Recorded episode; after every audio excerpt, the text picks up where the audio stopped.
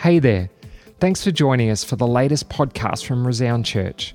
We really believe that together we are better, and our heart is to reach, send, nurture, and disciple people as they become all that God has intended them to be. You can subscribe to our content on Apple Podcasts or Spotify, or head over to our website resound.church forward slash app to grab our app, which will keep you up to date with everything going on. We hope you're encouraged by today's message.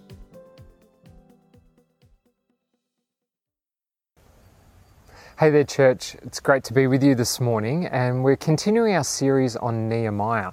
I love the account of Nehemiah, and I hope you've been enjoying the last couple of weeks as we've been looking at his life, looking at the scripture, and just opening up what it was for him to journey uh, the whole thing of God coming, speaking to him, and rebuilding the wall, leading the people. And, and I love this story and the account of Nehemiah. I think he's an incredible leader. You know, we see many leaders throughout Scripture, but uh, there's, there's, few like Nehemiah. He was a good, strong, solid leader. Uh, he was confident. He'd heard from God. Uh, he sought the the resources of the king, he sought the resources of the people that were, were with him, and he led well and he wasn't distracted. And, you know, God gave him great discernment. And today we're going to start looking at chapter 6. And I hope you've taken the time out uh, throughout the last couple of weeks to read the book of Nehemiah. It's easy read, it's a great read, and you can probably read it a few times over. And, and so this morning I'm just going to. Um, just, uh, I guess, paraphrase a little bit what happens in chapter 6. You can read it for yourself. Uh, but we see at the start of chapter 6 that the, the walls are nearly repaired, the repairs are nearly done, they're, they're almost completed, and the, all the stone is in place, the, the bricks are in place, and it just requires the doors to be fitted. What a feat! Uh, you know, they've gone from a city and a wall that's destroyed to a point somehow that they're in a place where it's ready just for the gates to go back on again. Uh, you know, but opposition continues. You would have heard in previous weeks, and as you've read as well, that uh, opposition came. Sanballat, Geshem, and Tobiah was, were there. They're enemies of Nehemiah, and they were worried about what he was going to be doing. The, the opposition continues to come, and that they start writing letters and sending messages to Nehemiah. They're sending him messages and saying, Well, we're going to, we want to meet with you. And they start to spread rumors about Nehemiah's intent or rumored intent to overtake the king. That wasn't Nehemiah's intent at all. He actually had the blessing of the king to come and do what he was doing. But distraction came and, and the, the enemy tried to, to bait him you know, they tried to bait him with these letters and they ended up four or five times. Uh, a messenger is finally sent to come and talk to Nehemiah and say, Come, you must meet with Sanballat and, and the, these people. But Nehemiah decided he wasn't going to meet with them. He, knew the truth, he knew what God had actually asked him to do. And he decided, Well, I'm not going. I'm not going to come and meet with you. And, and he said, Well, that's not the truth. They went back and forwards, and, and Nehemiah actually says, What you say is untrue. Well, he was like, That's not right. That's incorrect. But it, he didn't allow it to worry him. You know, he, he says in the scripture too that the opposition caused him to have more determination. We're going to talk about that some more in a moment. But what a great way to take and deal with opposition, hey? For us to actually use it and to be more determined. Nehemiah puts aside these things and the messages and ignores the enemy's call and request for distraction. And he goes to a friend, um, Shemaiah, and he seeks his advice and his counsel. And, and interestingly enough, he starts to hear things that would almost get him to question is he doing the right thing? Maybe he should meet with Sanballat. We, we read in the scripture then that, that Shemaiah was actually paid by Sanballat and Tobiah to to be there and to try and sway Nehemiah's thoughts and his thinking and his process. You know, the, the distraction came from both sides one from the enemy, but also from his friend as well. You know, despite this opposition, despite the challenges that they, they fought, if you remember back a couple of weeks, one of the, the great parts of this scripture that I love is that it says that they fought with one hand, they had a, a sword in one hand, and they built with the other.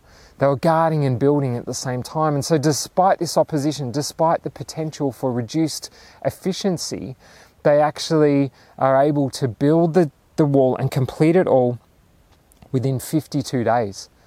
Now, we don't know exactly how demolished it was, but it took effort and time. And if you remember back into the early part of the scripture, Nehemiah had to could only take a donkey through.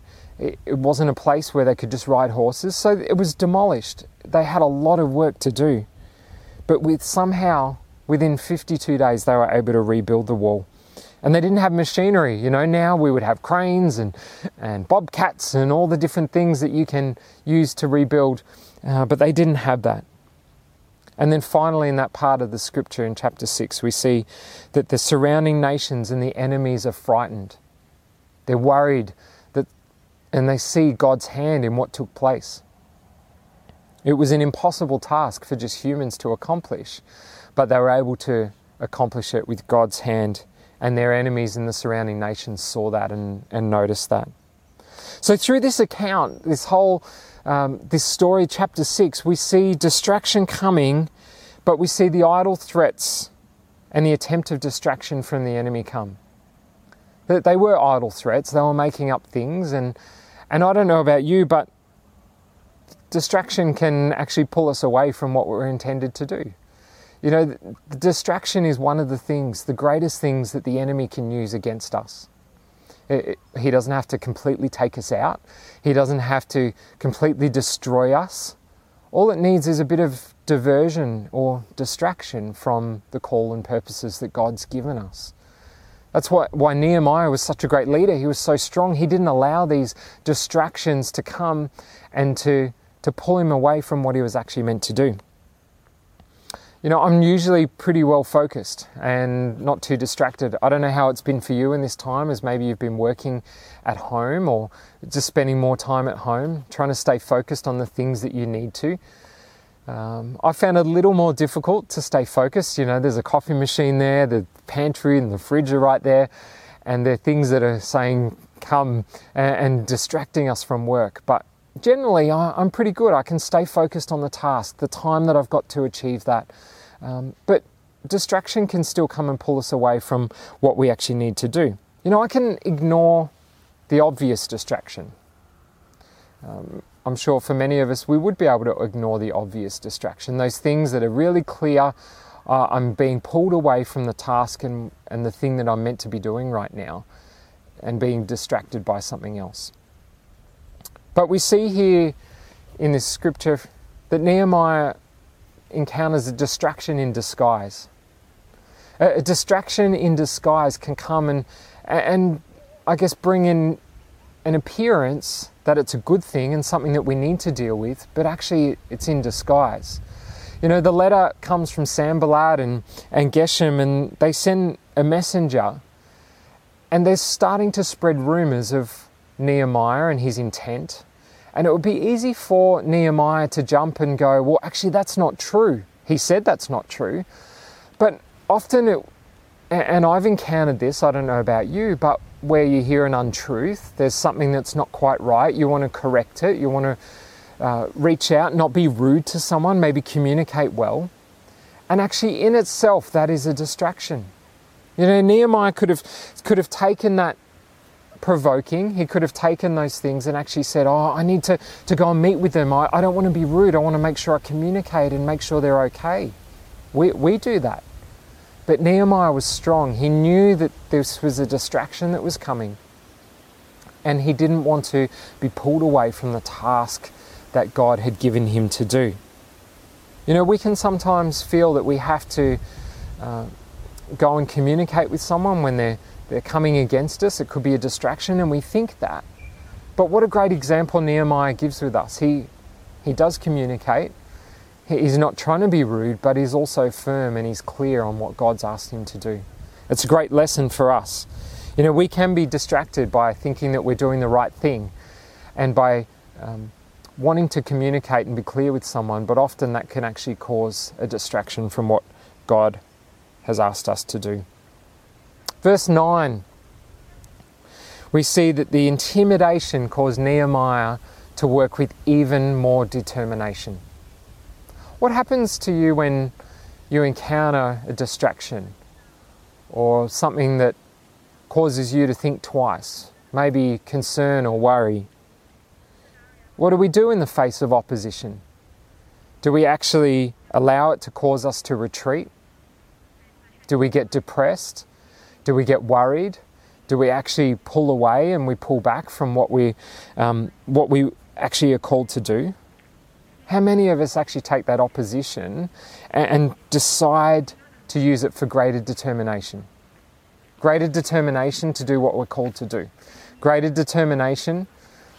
I think often, most of the time, we take that opposition to heart and we, we pull back. We actually decide to, um, to hold back and it stops us and it causes us to not push forward and to hold on to the things that we're meant to do. I want to encourage you today, if you're facing opposition, to actually come into a place of where you can use that for greater determination. For each of us, that will be a bit different. Each of us, it will be a challenge, and we'll have to work out a way to do that. But as we can see, Nehemiah actually decided to use that as fuel, to use that to help us to push uh, to, to help him to push forward, to not get down, not to get depressed, but to push forward. He had a clear conviction from God on what he was asked to do. Nothing swayed him, and the opposition actually confirmed for him that when the enemy came, that he was doing what God had called him to do. You know, sometimes I've faced opposition in different things, and I'm sure you might have as well. I do look at it on occasions, there's times where there's worry and doubt and question. But I look at it if, if we weren't doing the right thing, if we weren't doing what God had called us to do, why would the enemy come and have a go? And when the enemy's there having a go, then it shows us that we're in line with what God is actually wanting us to do. Don't worry, don't pull back, but use that moment in time to actually push forward. Be determined. Use it as motivation to go, well, we're actually pushing through in what God wants us to do. Nehemiah had a strong conviction. He knew what God had asked him to do. But we don't want our progress to be crippled by these things that come and bring opposition. You know, Nehemiah carried a strong conviction. He said that God, he knew what God had said and he knew that God had called. There's been times through our lives where there's been question over ministry and calling, direction in life, decisions that we've made. And there's been those moments I've had to go back to in my life and remember where God said. Because along the pathway, along the journey, there's challenges that we all come across. But we, if we go back to that moment in time where we know that we know that we know that God said to go and do this, then we can hold on to that and get through those times of challenge and opposition. Can I encourage you to find those moments, hold on to them, write them down. If you need to, to put them on your fridge or put them in your diary, in the front of your Bible, whatever it is, maybe a post it note near your computer, maybe the background for your computer. Write down that moment where God called you, asked you to do what you're doing. And if you haven't had that moment, seek after it. Ask Him because it will sustain you in those times of challenge, in those times of opposition. God's, um, God's call will help you navigate those challenges and those trials. As we move on in this scripture, we see that Nehemiah's friend suggests that he should hide, that he should protect himself. You know, Nehemiah went to probably just chat. I think probably to maybe vent a little bit. Maybe there's a bit of frustration there. But he goes to his friend for almost confirmation that he's doing the right thing. And it could have been easy for Nehemiah to take good counsel from his friend and, and start to waver in what he believed God had asked him to do as these messages came from Sanballat. But Nehemiah, it says in verse 11, Nehemiah was clear that he wasn't going to run from danger. He knew his position, he knew he was the leader, and he refused to run from danger, despite the words from his friend. You know, sometimes we can uh, be in that place as well. We could be in a place where we want to actually um, do what God's called us to do. We feel that's the correct thing, but we seek counsel from others. I think sometimes it can be a challenge if the word that we get from a friend or a confidant maybe sways us. Let's seek God continually through that. Nehemiah knew that he was called, and, and we read through that his friend actually was paid and was asked to influence Nehemiah. I'm not saying that we doubt our friends, I'm not saying that we doubt the confidence of the people that we seek their advice from, but continually seek God and, and look for different sources. See how God uh, will, will speak through people, through scripture, uh, through the call, and make sure all those things align together. You know, Nehemiah was clear he wasn't going to run from danger, and he carried a weight of the position that God had put him in. He carried that responsibility. He wanted to make sure he fulfilled the thing that God had asked him to do. We see him having great discernment. You know, as he spoke with his friend, as he received the letters, as he spoke to the messenger that came from his enemies, God had given him incredible discernment. Well, we can have that discernment too. God can give us discernment through the Holy Spirit to, to have a sense in our spirit, in ourselves, whether it's the right thing, whether it's aligned with God. Can I encourage you, if, if you're seeking more discernment, it's something that we should all have a, a level of. Is it aligning with, with what God's asked us to do? Is the decisions that we're making or the interactions we're having with people, is there good discernment there? Is it aligning with what God would want for our lives? But seek God. Ask God for more discernment in your life, if that's something you, you would like to have. As we can see from Nehemiah's life, it did him well. It, it allowed him to navigate challenges and it allowed him to, to go from a place of potentially questioning. He, he could have been questioning, you know, we see many other leaders like David and Moses where they questioned whether they were doing the right thing. But Nehemiah was firm, and I believe that his strong discernment from God helped him navigate these challenges. Despite everything that came up against them, they still finished the wall.